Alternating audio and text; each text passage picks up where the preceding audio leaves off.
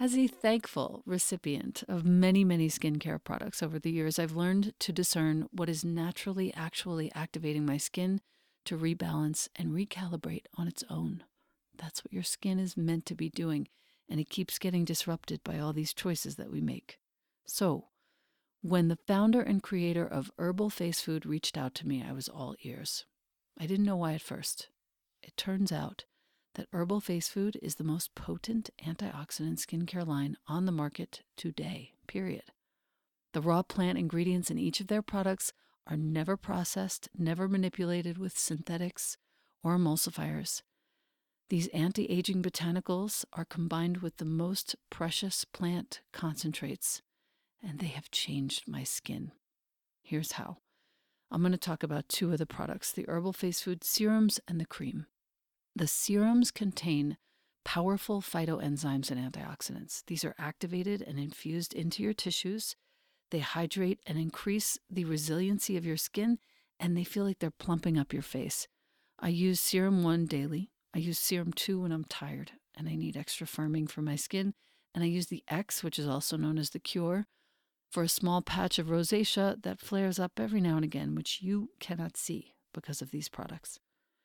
When you feed your skin with herbal face food, you will feel real live ingredients at work.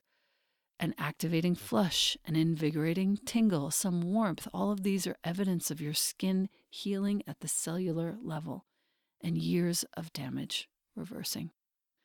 The cream is the most potent moisturizer I've ever tried, and I've tried them all. I live in the high desert. This cream contains 102 of the world's most powerful anti aging botanicals and is also the world's first and only edible SPF with a protection rating of SPF 50 plus. And this is accomplished 100% by plant power. And you can expect intense hydration, soothing for your tired skin. You can expect to see inflammation calmed and rebuilding of elasticity so your complexion looks and feels more smooth, and more radiant. Herbal Face Food is not plant based, it's plant powered. It has the highest rating on the ORAC anti aging scale. ORAC means oxygen radical absorbance capacity. I never knew what that meant before. The highest, over 30 million on that scale. By contrast, vitamin C in skincare rates under 100,000. Herbal Face Food is using all post consumer recycled materials and packaging. They use glass and aluminum, which is super easy to recycle as well. The products and packaging are 99% free of plastics. They contain no ingredients that involve the destruction or harm of any plant, animal, or marine life. These are 100% plants only, these products. These active concentrates are coming from the seeds, the fruits, the leaves, or the flowers of the plants only. These products have been a complete revolution for me. I know that you will love the way your skin looks and feels after using it, even for just a day or two. And the best part is that Herbal Face Food has offered us, you, my community, a code to receive 20% off forever, ever. The code is capital E L E N A 20. Once again, that's my name in all caps, Elena 20, 20. The site is herbalfacefood.com. The code is all caps Elena20. It's not just your first purchase, it's any purchase.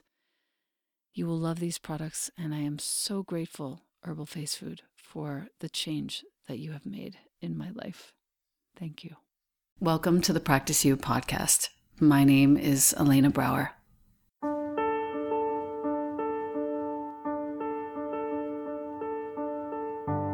Together, we'll explore and enjoy content and conversations around mastering transitions. In our relations, our wellness, our careers, our families, and especially in our missions and visions. You are invited to learn and love and listen with me. Welcome to Practice You.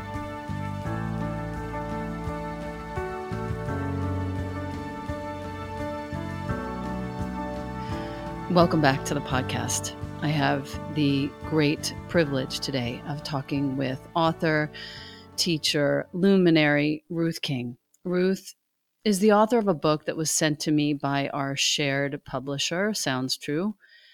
The book is called Mindful of Race. I am shaking nervous right now, which very rarely happens on my podcast. I'm usually very comfortable and very uh, confident. And right now, I'm nervous because I want to do a good job here. This is a woman who is teaching us that racism is a heart disease and it is curable. She is teaching us that this very generational and often unconscious conditioning to which we are a participant unknowingly is here to help us relate to distress with more compassion through mindfulness. You are, Ruth, a real hero to me. And in front of me, your book is folded, underlined, wet from the bath, and a Bible to me right now. I want to say thank you first um, and foremost. Well, thank you so much for having me. Yes. Um, the way in which I have had to examine my own conditioning as a Jewish white woman from Long Island, New York, and see how how very ridiculously popular my initial thoughts were, which I don't really see what the difference is. I have always had friends of color. I have never really thought about race. All of that is a part of my privilege. I say this with total respect and total integrity that I did not know this until reading your book. Mm-hmm. I am here to deepen and transform my own understanding. And I am so grateful for your time. And I don't put it on you that you have to teach me because I know that that's a part of the problem too. Hmm. I, I'm here to learn and grow. Um, what I'd like to say first is that to look at what's happening without raging, I think is one of the best lessons you've taught me through your book. And the mindfulness piece, and we're going to get into this in just a moment, as a way to shift our attention from our viewpoint, whatever it is. It doesn't matter if we're talking about race or something that we think we did right and somebody else thinks we did it wrong, from our viewpoint to how the body is holding whatever it is. That is how you define mindfulness. Yes, that's that's definitely um, a way to have us put our finger on the pulse of the, you know, we, we get to touch what the body is experiencing around this issue, which is crucial. I mean, it's a deeper truth than what our heads are sometimes aware of.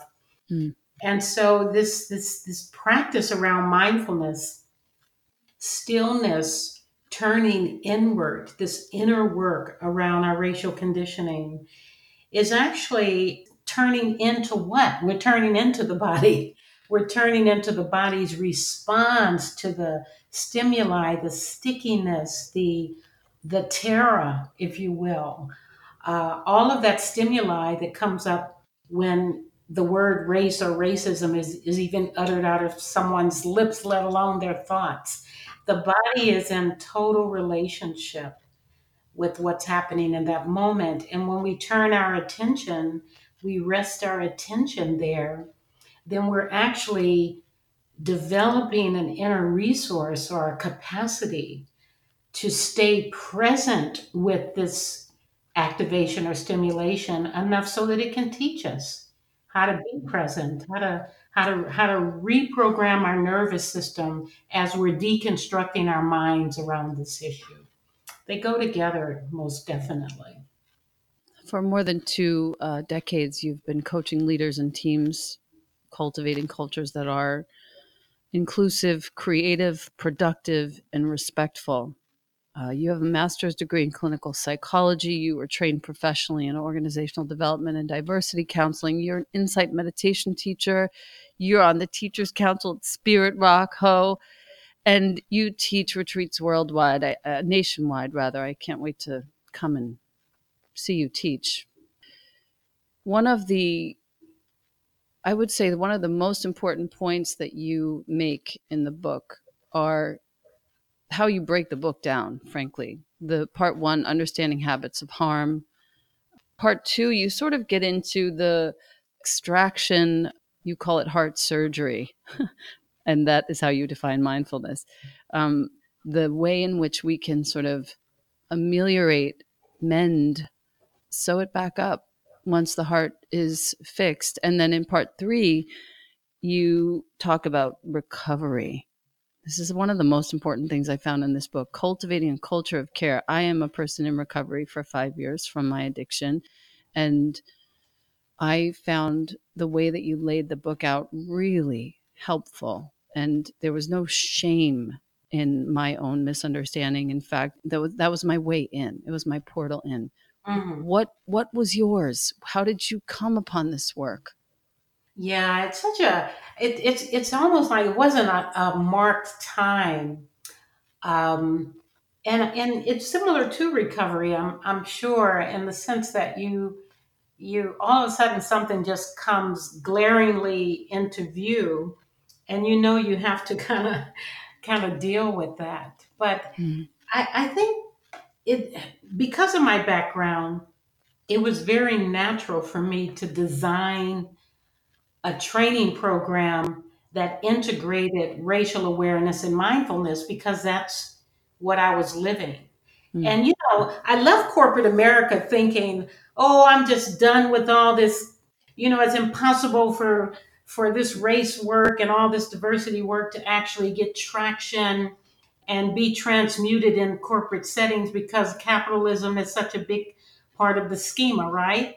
Right. So I'm thinking, okay, I'm going to leave and go pursue more spiritual endeavors and really kind of work on myself when I left corporate America back in 1992, only to walk into insight communities, uh, naive as I was, to recognize that it's the same the same thing was happening inside the systems so it was natural for me to to develop a training program that would integrate these two worlds mm.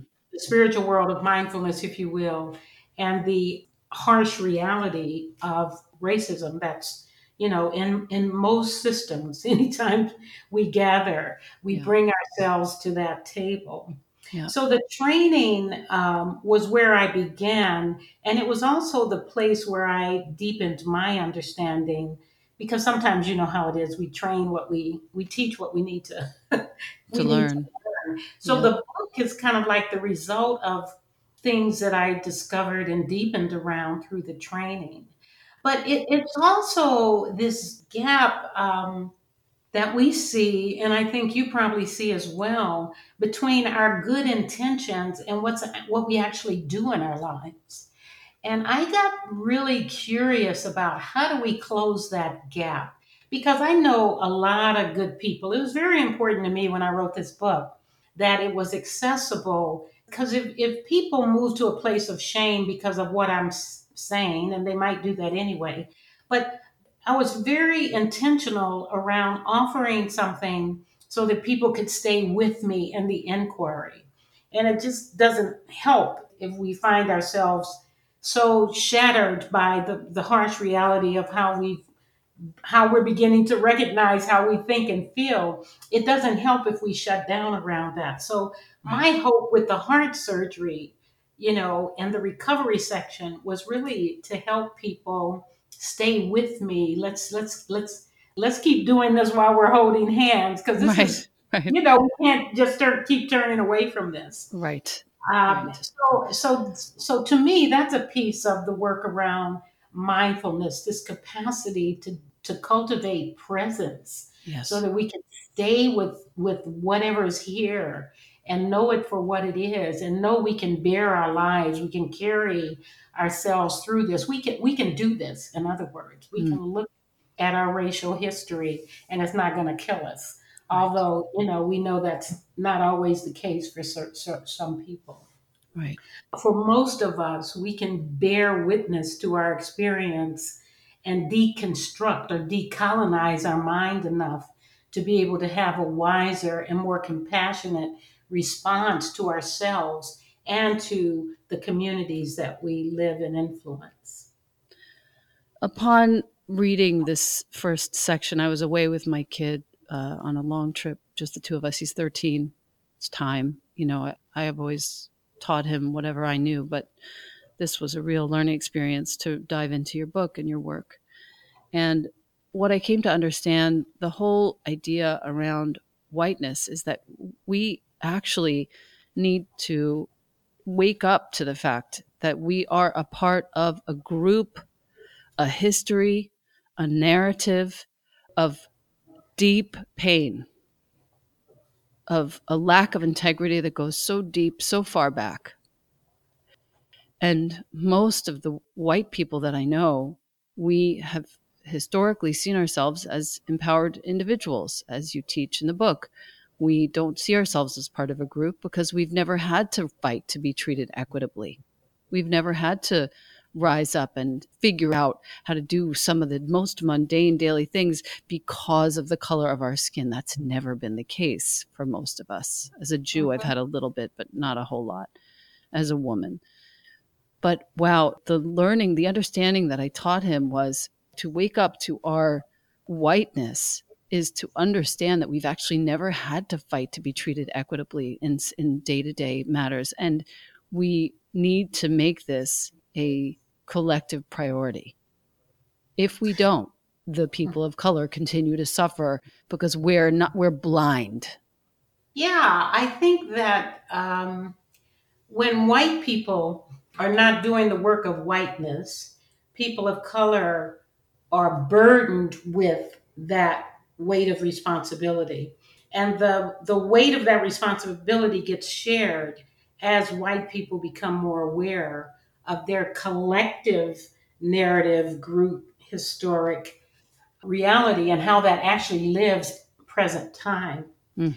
So it is true that I think the biggest, the most poignant point of the book is helping white people shift from the idea of being the good individual to also being a part of a racial group identity that has history, that has roots, that has impact. And it's also where privilege lives.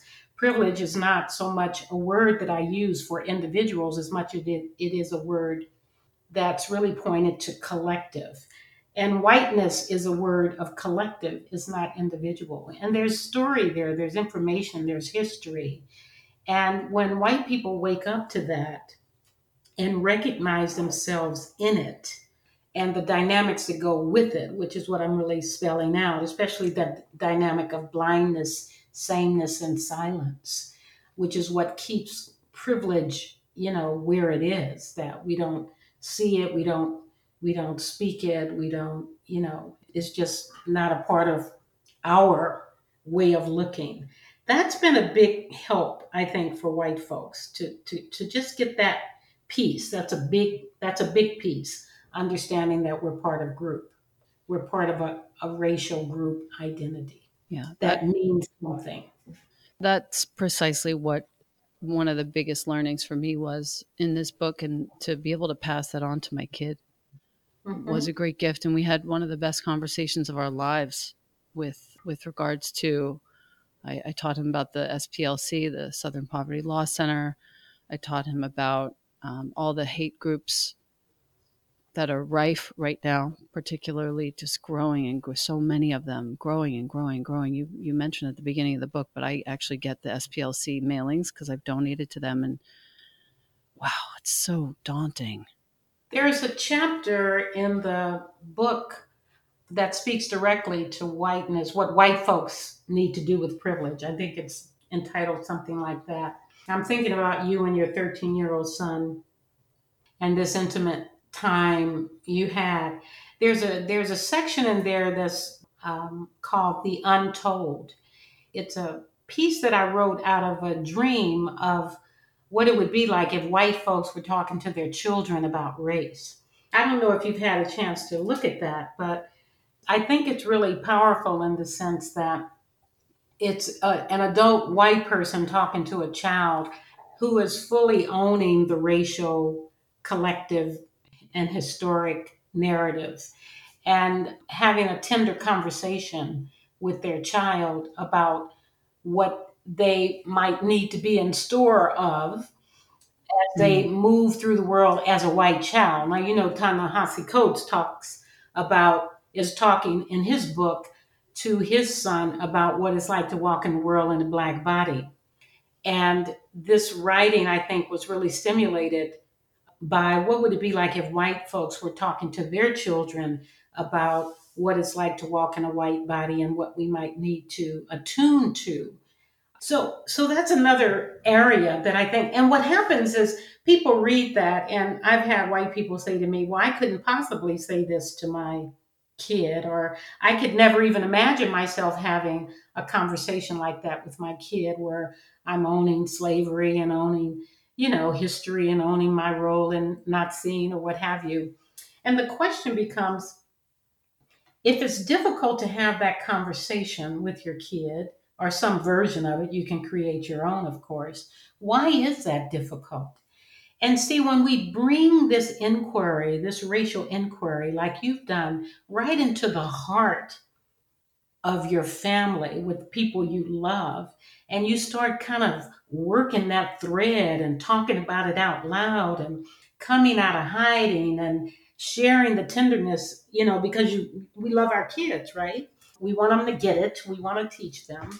So I just think when white people start talking to their children about race, that just begins to change the whole fabric and narrative around this conversation in our social realm. I, I, feel the change in my family. And if we're not doing that, the question becomes what gets in the way of that happening, right? Right. So that's a that's a that's right territory for uh, white people to really cultivate a deeper understanding of whiteness through coming out of hiding and how we talk about it to people that we love. So this is on page 189 of Ruth's book. It was one of the ones that I bookmarked with one of my little watercolor paintings. the quote that you started this chapter with is Dear white people, no one is asking you to apologize for your ancestors. We are asking you to dismantle the system of oppression they built that you maintain and benefit from. Mm-hmm. That was a quote from Michael Eric Dyson. The section on talking to your children, specifically on page 230, which is talking to your children about tenderness and strength, mm-hmm. really touched me. Yeah the way that you speak to people you you must have recorded this or in some way remembered it but you recount a conversation that you had with this woman this cuban woman claire in one in one of your trainings and her concern for her 16 year old daughter who i think if i remember correctly had a an eating disorder. Correct yes. And just to see how you spoke to this woman with so much tenderness and yet such firmness and such presence really it changed something cellularly in me. Mm. and two, not two weeks later i had to deal with a mm, kind of a moment of hatred of my own from somebody in my community and i was able to withstand it differently because of you. Huh. Yeah so thank you for that. Uh-huh. Yeah. And I think in a way, I just want to just highlight this a little Please. bit because Please. You know, what you just said is no small thing. Because this is how it works. You know, we, we get this information, and if it touches us deeply enough, it starts to influence what we see, how we see it, and how we respond to it. And that's the prayer, right? I mean, that's the hope around this that we we we're not just reading something, but it actually begins to shift how we look at something. It holds us long enough so that we begin to see the subtle ways that what we've read or what we think about it is actually alive in our own life. So I'm appreciating yeah. that discernment that you're speaking to, that this kind of connecting the dots, you know? Yeah. Yeah. And I just think that's so important when we're looking at this work, that it lives on the page and off the page in our lives. The six hindrances are where I want to go next. I'm really looking forward to talking about these. Um, the six hindrances in order. One, good individuals. We've kind of already touched on this where I see myself as a good person, I don't see myself as a racist, and yet I'm completely neglectful of my race's history of oppression of people of color. Two, internalized oppression. Three, stars and constellations, which really helped me also. We'll get into that shortly. Four, intent and impact. Five, cumulative impact. And six, which we've touched on just then, white privilege. Um, I'm not. I'm no longer afraid of that term. Thank you so much. I really understand. It's not some it's not some affront. If you're listening to this and you're white and you don't like that term, I promise you it's not an affront. It's just the situation at hand. It's just what we have been handed down from generation after generation this this history of oppression. It now belongs to us and our privileges that we're not being oppressed. Our privileges that we have choices as to how we look at things our privileges that we get to see ourselves as empowered individuals and not just a part of a race. And we have to change that. Yeah. Internalized depression, number two, I would like to go into this a little bit because a lot of what I read, I really needed to read. I hadn't known what that would ever feel like. I hadn't really sunk into that sensation, and I want to understand it better. Go ahead. Did you have a specific question around it? Just that it's you re, you say in the book it's an unconscious mental program that affects the psyche of people of color. Now i don't i don't know what this is like. I could know a little bit mm. because people used to make fun of me for for my religion or whatever and but i don't have a sense of this. And when i close my eyes and i use my meditation practice to dive into what it must feel like to have a son with a brown body who has to worry about every single move that he makes out in the world it makes me weep. I don't have to think about that. Yeah. you know, and I have friends who do. They they have to teach their child how to talk to a police officer in the event that a police officer comes over and stops him for being brown or black. Yeah. Yeah. Anyway, this is important for for us to hear. Well, this piece is important um, because what happens is is I'm looking in this piece at the psyche that gets developed over generations as a result of having to contort or reprogram your your your own humanity to exist in a white dominant culture. So it's the, what it what I'm pointing to here with internalized oppression is this slow intravenous drops that we're kind of swimming in this water and we're trying to figure out how to navigate so that we survive, so that we can eat, so that we have success, so that we can send our kids to school. But it's all within the context of whiteness or white supremacy. And when I say white supremacy, what I mean is that all of the power is held by white people in the social structures of government, usually of police forces of i mean the cultures are are dominantly white cultures even if there's some people of color within them the the the, right. the, the shape you have to take is really a shape of whiteness in order to survive in them and this is uh, uh, this kind of programming that um, we're having to constantly maneuver and manage is what I mean by internalized oppression. And, and what happens in internalized oppression for people like me, I think a lot of people can identify because there's oppression around religion, there's oppression around gender, there's oppression around sexual orientation. It's the same thing that we're having to figure out how do we exist in this dominance of whiteness. And so people do all kinds of things. You know, certain immigrants that came to this country, for example, changed their last name. You know, um, certain mm-hmm. people uh, of color separated from their families in order to gain more success, or separation happened just because there was a class difference within the black family. You know, somebody went off to college and left and you know what have you. But often right. what happens around this internalized oppression is that we internalize whiteness. And then we become you know what i refer to in the book uh, that that's a that's a common dynamic among people of color is that there's this racial pyramid of subordinated suffering.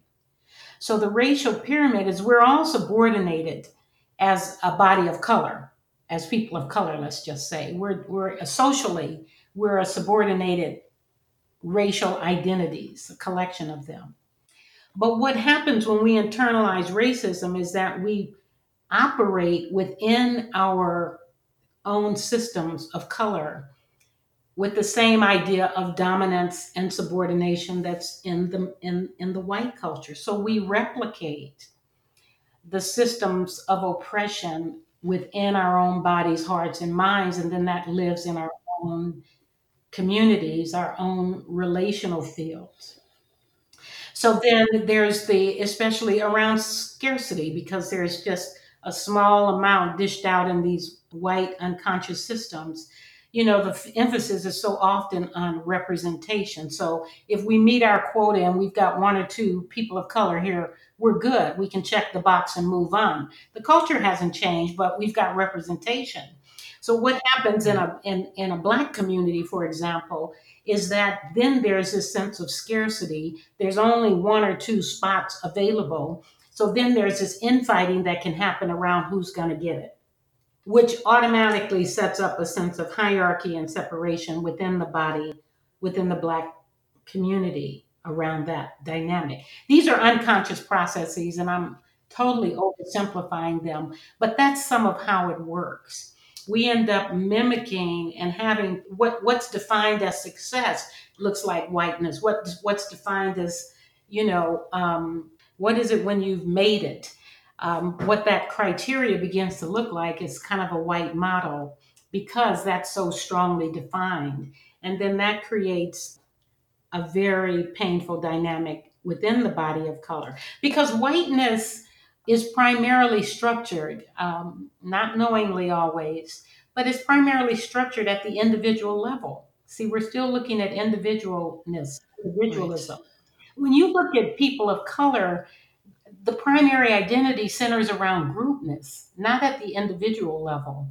But in order to be successful in this environment, you have to become strongly individualized, which then creates a bit of a separation, interestingly, within the bodies of color, which have been oriented around group.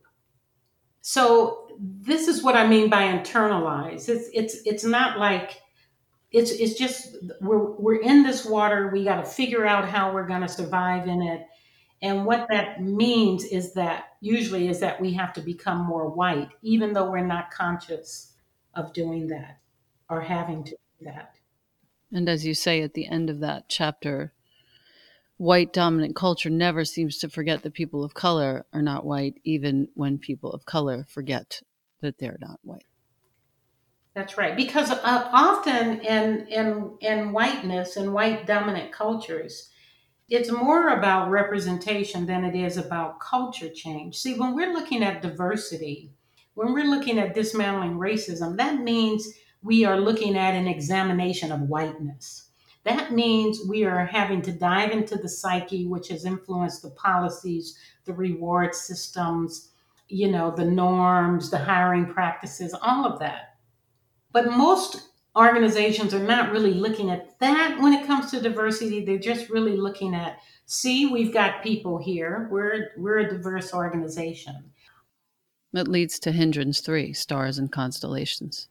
That's right which is where see one uh, individual event, person, uh, circumstance, or see the whole entire context. That's right. And this again is really pointing to the stars as as looking through the lens of individual, the constellation as looking through the lens of collective. Where you know you look up in the sky, you see beautiful stars, or you look up in the sky and you can see the Big Dipper. You can see you know, all these other constellations that have gathered together, the patterns, the tattoos, the, the different habits that happen towards a collective body of people. White people tend to look at the stars, at the individual incidents, at this shooting, these circumstances around this shooting, you know, why a person is guilty or not guilty and, and what the consequences should be. People of color tend to look at the whole gestalt. They're looking at the pattern of how many people were shot, what color were their skin, what were the cultures that they belonged to, and so on and so forth. So, this is an area where we miss each other a lot in our thinking and in our perception, in our impulses towards judgment. You know it just the list goes on and on. And and it's an it's an important input for white people to look at collective and also for people of color to look at individual. You know because sometimes as people of color we'll look at we we only look at the constellation. We don't see the the, the, subtleties of an incident that might happen. You know it gets flooded into a broader story. It's always the big dipper. You know we don't see the little dipper that might be there for example. And for white people, there's this this kind of tendency towards looking at individual incidents without connecting the dots. And I think we could all open to the bigger sky when we're looking at situations so that we're not fixated on just our habits of mind, but really looking at something a bit more broader and inclusive which leads to hindrance number four, which is intent and impact. And one of the big learnings from here, as I mentioned earlier in our talk, where I mistakenly thought that I have to go and find someone of color to teach me, and it's and it's I, I, I wasn't even thinking of this consciously or cognitively, but it was as though I need to find somebody who can teach me I, and and they need to teach me because I don't know. Oh, I know. I hear that. And it's not it, the oppressed being expected to guarantee the safety and the comfort of someone like me is a huge issue in this conversation I now see. Absolutely. Yeah, I, it's important to talk about that. This notion and, and and it's in the ignorance and innocence of not claiming white group identity. I mean, because the collective has not been vetted, then you can only resort to individual. You know, people of color need to teach me what I don't know. And, you know, of course, what the book is pointing to very strongly is how white people can teach other white people about whiteness. That's that's what's missing. Yes. Right. I mean, that's my prayer here. Mm-hmm. You know, can I please just get a few more white people to understand that whiteness is something that we need to work on, we need to own, we need to understand, we need to stop forwarding and perpetuating what has been true for so many generations. And that's one reason why the racial affinity group work is so strongly emphasized in the book uh, because that is the structure uh, or the framework, if you will, that supports people of the same race coming together to examine their racial conditioning and habits of mind and habits of mind. I mean, it's just it's just what needs to happen. Those groups are really for small numbers in my understanding help me if i if i'm misunderstanding but my understanding is small numbers that get together, facilitated properly to transform the narratives that we hold in our bodies. In our bodies and especially in our minds. In our minds, yeah. And what we're looking at is uh, really understanding our racial conditioning, our racial roots, not in what my grandmother did, but what, where, how, how have I come to know this way of being a racial being or not being one? How have I how how have I been conditioned to know that or not know that? Right. What has it cost me? Uh, what you know? So we're examining so many areas around. You know, where where was I silenced early on, and what kept me from having a conversation about race that I may have wanted to have in my family, and you know, what would have kicked me out of my membership as a, as a white woman if I had raised this issue with my mother or father, you know? Mm. These questions that can be asked that helps us contextualize our relationship with race and come out of hiding with you know the, what we do know we just haven't examined and shed some light on that and give it a bit of air and space so that we can really understand uh, what we're capable of of doing well and and then do that but i think we have to aerate these stories and people of color don't need to hold that for white people white people can do that for, for themselves and people of color need to be in racial affinity groups to do some examination of, of our conditioning as well. I think everybody needs to be in a place where they can unpack and examine, not to feel bad, not to fix a problem outside, or not to fix anything, right. but to just have a place to aerate, to open, and to and to to be in relationship, if you will, hmm. with what's coming through, what's moving through yeah uh, so that we can know we can we can bear it and we can make different choices around it well i think also that these racial affinity groups are the way that you mitigate the fifth hindrance which is the cumulative impact we're tired people of color yeah. are tired i'm tired of not knowing what to say. I'm t- and i'm not complaining believe me. Uh, but i i feel this utter fatigue. Yeah. It's not just anger. Yeah. And, you know, there's a lot to be said about the fatigue, but in a racial affinity group, you get to really examine what that's about. You know, because usually it's, you know, it can be this sinking feeling that we have. The, fatigue is also um, a chronic fatigue. It's oftentimes a generational fatigue. You know, when when when generations have been holding back on truth telling you know we're going to feel that in our body we're going to you know that's the the weight of this issue is is generational it's not just present day so as we start to unpack it of course we're going to be exhausted of course the body's going to feel it um, yeah and i find fatigue to be true among people that i mean fatigue is true for all of us around this issue but for different reasons Right. You know, the fatigue for people of color, especially black folks, is around just trying to get the attention of white folks around this issue for, for generations, you know. So there's a fatigue in that. And the fatigue with white folks is, I think, sometimes what you just talked about this fatigue of not knowing um, what to say, a, free, a fear of maybe not saying it right, a fear that I'm always going to get this wrong and then be nailed for it, a fear, you know, the fears uh, are, it's a different kind of weight and fatigue. I've worked with many groups of white people that have been hit so hard with what they haven't gotten right that they're just all armored for it. It's like, okay, here's another hit. Oh well, never going to get this right. Why why bother? So there's that kind of yeah, fatigue and not opening to the issue again, and of course being able to lay on privilege, which helps that happen because you know we all have other things we would prefer to be doing. Right. I also want to talk about uh, the prison industrial complex.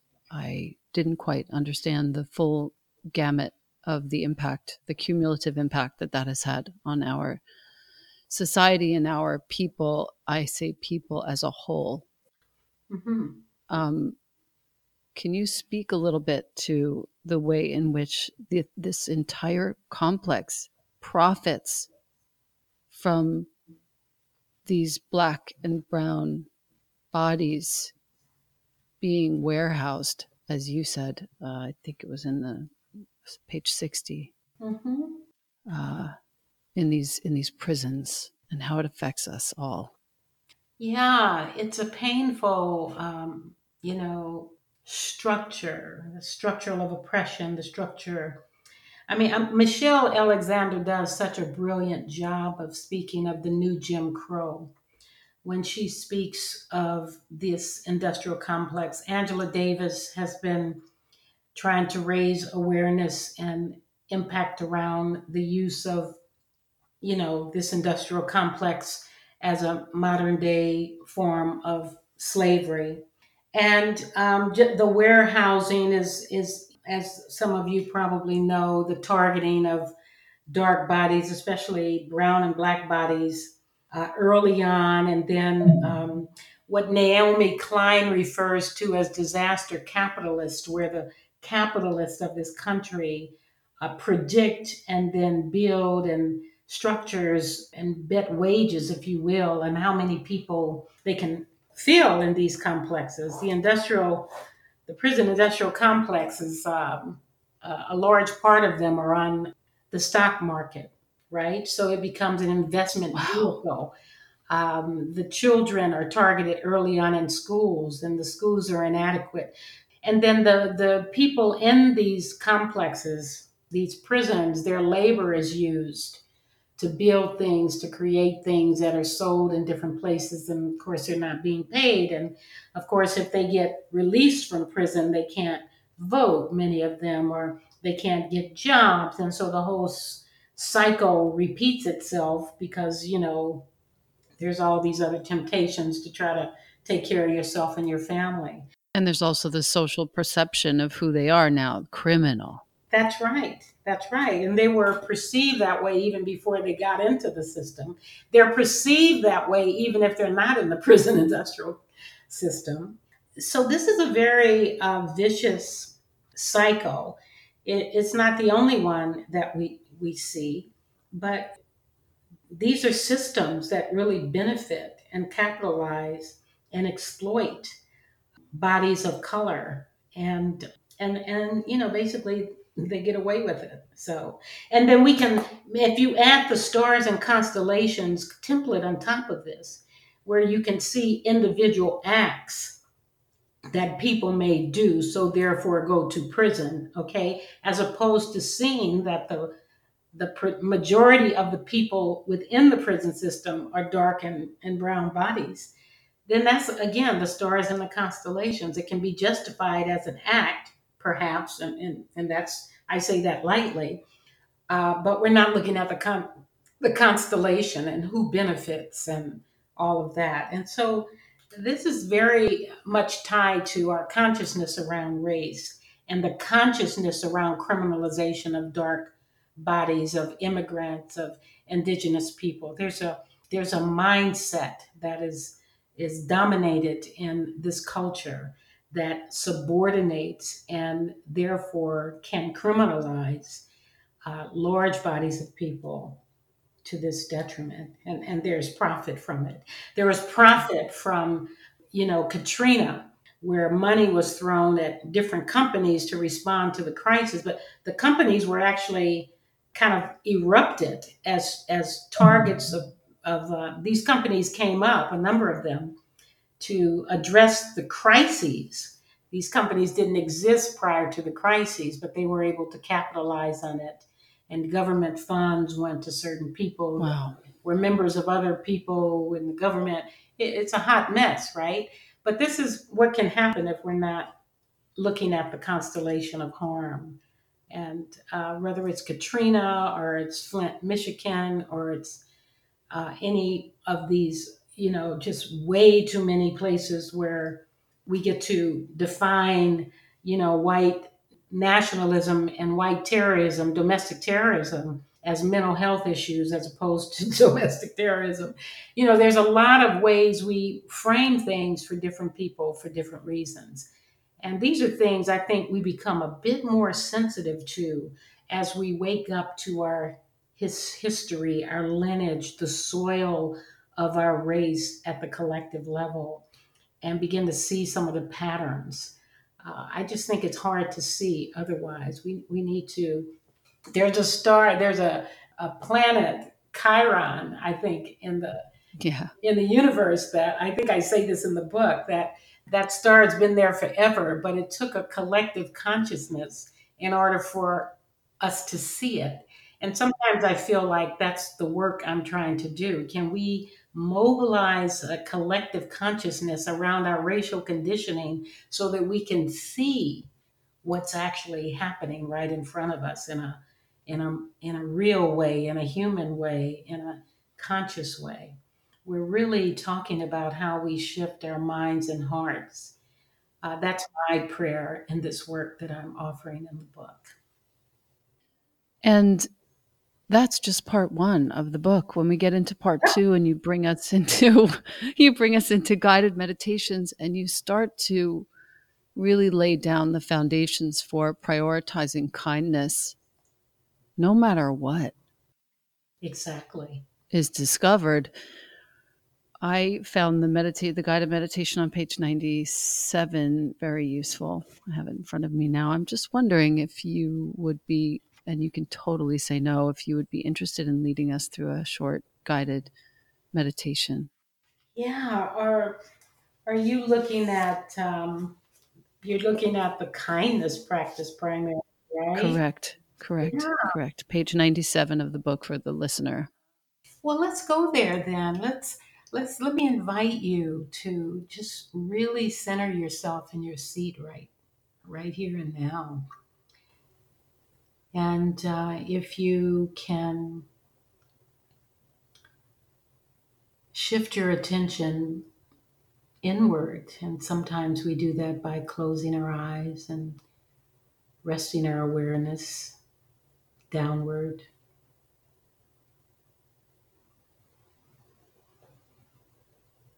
And it might be helpful to bring awareness to the actual experience of settling right here in your seat.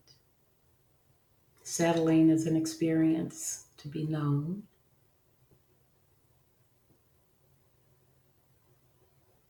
So we're turning our attention into the body and feeling the body collect itself and settle. It's like a soda can that would be shaken up and then you sit it down and it settles. I'm feeling a sense of inner balance and alignment in the body, alignment with the shoulders and the hips.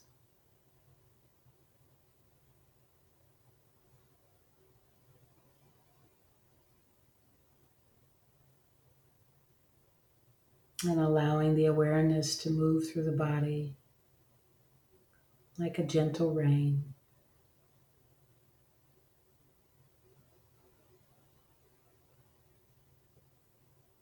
Softening, relaxing, resting your awareness in the body.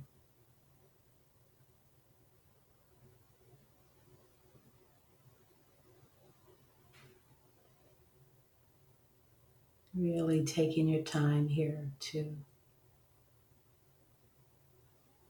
to know the experience of arriving in your seat, settling.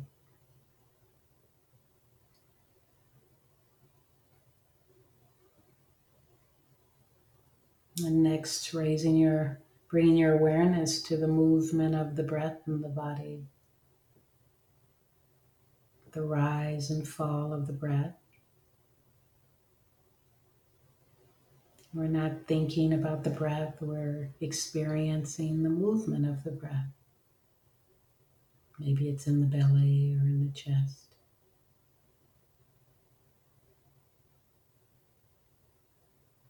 Considering this movement of the breath, the inhale and the exhale, as a rhythm that calms the body, calms the nervous system.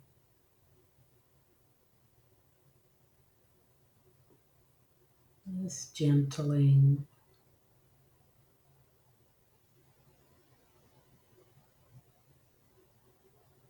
Allowing this stillness in the body and the movement of the breath to be known.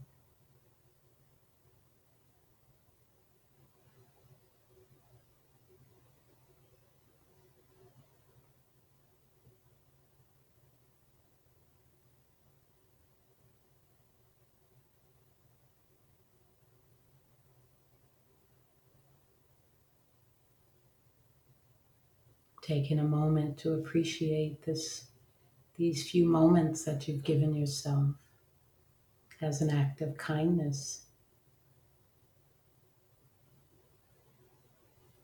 kindness as revolution.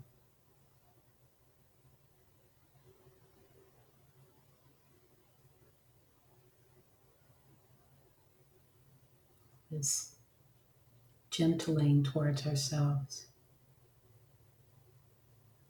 is homeopathic. A little a day is a lot. This getting still. This connecting with the body and the breath, which is always in the present moment.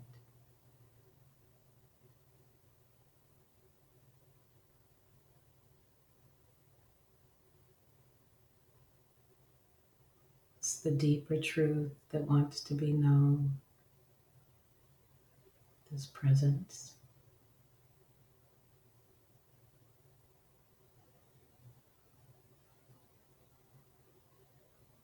And in this intentional pause, we can offer kindness to ourselves. Can make up our phrases. I'll offer a few of them. May I be safe from inner and outer harm. May I be safe.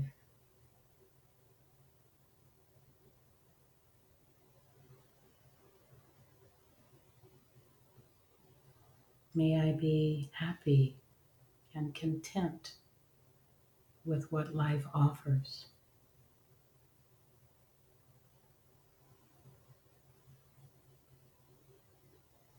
Notice how you feel as you hear these phrases.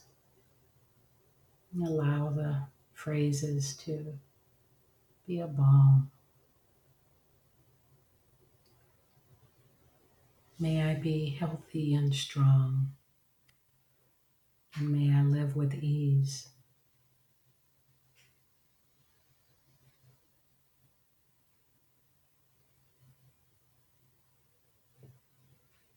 May whatever blocks my heart be dissolved, and may I know joy and freedom.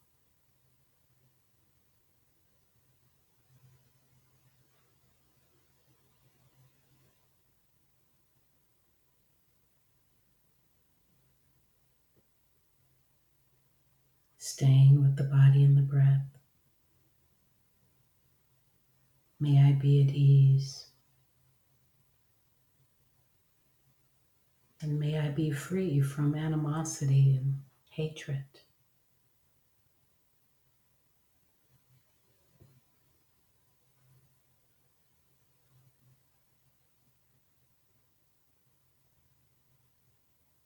May I know peace.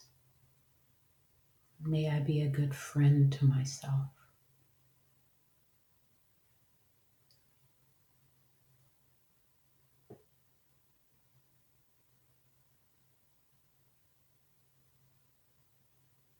May I see the world with quiet eyes and respond with wisdom.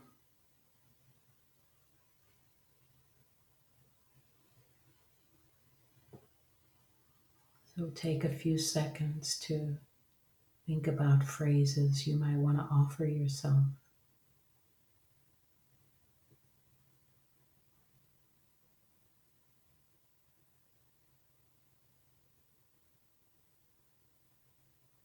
And consider as we move away from this and you want to work with this practice daily, consider it a daily bath that you get still with, rest in, be touched by.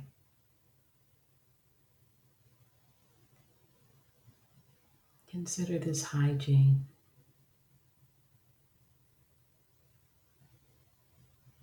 Something you can do for yourself that's free and freeing.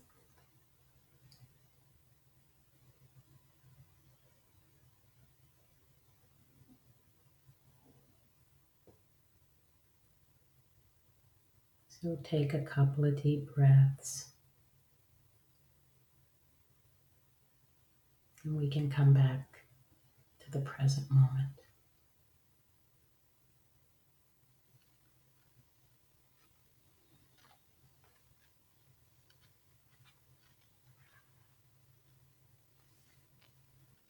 Thank you for that gift. Mm. The daily bath. Yeah. I often say to people, I talk about the five, five, five rule in the book five minutes a day, five days a week, five weeks in a row, and you have a, a good momentum going around a mindfulness practice, a beginner's practice.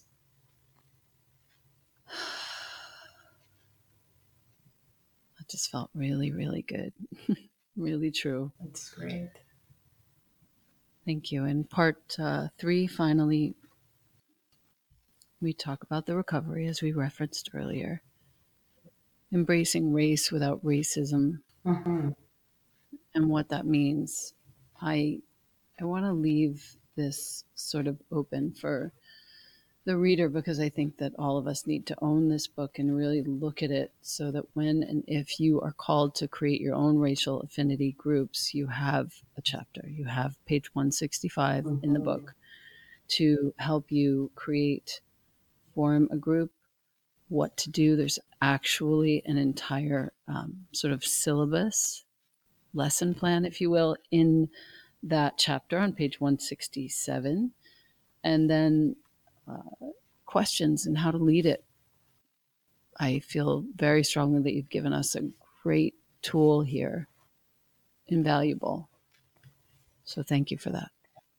You're welcome. Yes, beautiful. Anything else to add for the listener? No, I just I I think what I like to um, point people to, and that's important to keep in mind, and, that this is this is kind of like a a marathon. It's not a sprint, you know. So usually, I think people can find a way to rest into that reality when they think about this work as a life's work that you're not trying to get something perfect or reach a certain destination. The last chapter in the book I, I is called Messy at Best. That this work is just messy. I tell people you get 10 free free get out of jail cards a day because you're going to put your foot in your mouth. You're not going to get it right. You're going to have all these questions and insecurities and that's literally necessary when we're doing this work that we feel a sense of groundlessness and inadequacy that we don't have the answers because that's you know and that even when we do get the answers we feel a sense of um, insecurity around it because we're we're learning something deep and necessary. And change is like this becoming aware is like this. So i, I don't want to promise people that we're to get to this kumbaya and you know we're all great. I just want people to to wake up and really own more of of where they are in the moment and what what that's rooted in and how they can respond wisely in that moment. And you know if people can wake up to this area it starts to influence other choices and other forms of activism if you will or or if you're in a leadership role you start to see things differently and and respond to things differently. But it starts with this place of doing this deep inner work as opposed to reacting to the crisis that presents itself in the moment that we have this this undercurrent of love and introspection that supports us in understanding what we're rooted in and um, how it plays and, and what we can do in the face of so much racial harm and uh, wackiness in the world. So that's that's what I would like to um, encourage for people that they see this as a life's work, that that we all realize that we're doing the work of many generations. That's why this topic is so hot because it's so unfinished. you know, so when we start to, to pull that thread in the tapestry, we're gonna feel it. We're gonna we're gonna be touched by the information. We don't get to bypass the literal field uh, of the nervous system and the emotional system and the body system and all these other things that are touched by this. So yeah. to expect that, and these structures are intended to support us do, doing that deep dive and um, loving ourselves through it, both at the individual level but also at the group level. On page uh, 259, you say, Don't be a stranger to moments of freedom that may be flirting with you. That's right. Allow racial distress to teach you how to be more human. Mm. Sit in the heat of it, you say, until your heart is both warmed and informed, and then make a conscious choice to be a light. Yeah. You end the book with a series of prayers. Do I have your permission to read them? Yes. To close? Yes. May we understand and transform racial habits of harm. May we remember that we belong to each other. May we grow in our awareness that what we do can help or hinder racial well being. May our thoughts and actions reflect the world we want to live in and leave behind. May we heal the seeds of separation inherited from our ancestors in gratitude for this life. May all beings, without exception, benefit from our growing awareness. May our thoughts and actions be ceremonies of well being for all races. May we honor being diverse racial beings among the human race and beyond race. And finally, may we meet the racial cries of the world with as much wisdom and grace as we can muster.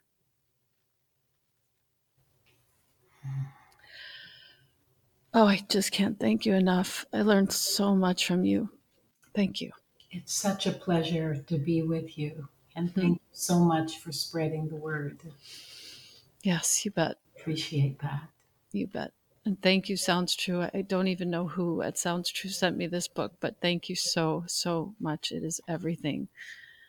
And I look forward to uh, staying in touch, Ruth. I'm going to form one of my own groups, or maybe several over the course of the next several years, and I will keep you closely posted as to what we find.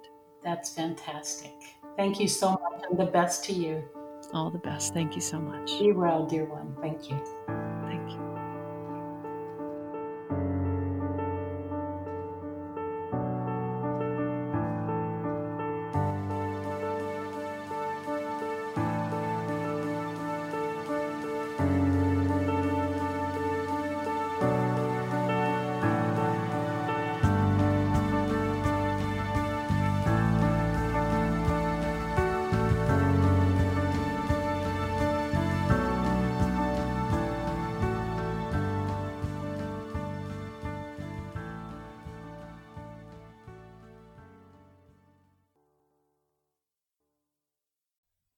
Thank you, AG1, for sponsoring the Practice You podcast.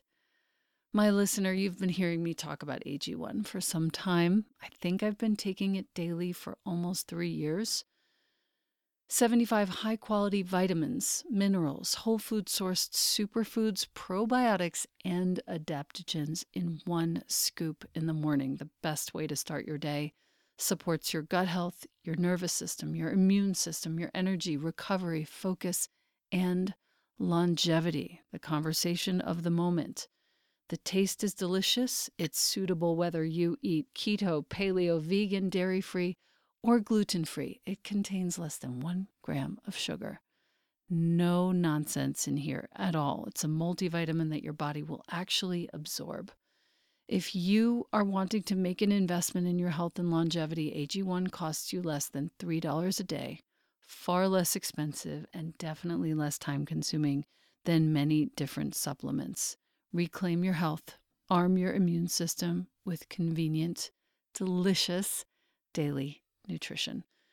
And since you listen to the Practice You podcast, Athletic Greens is giving you a free one year supply of immune boosting vitamin D and five free travel packs with your first purchase. All you have to do is go to athleticgreens.com forward slash Elena. Once again, that's athleticgreens.com forward slash E L E N A. Take ownership of your health, my listener. And thank you, Athletic Greens and AG1.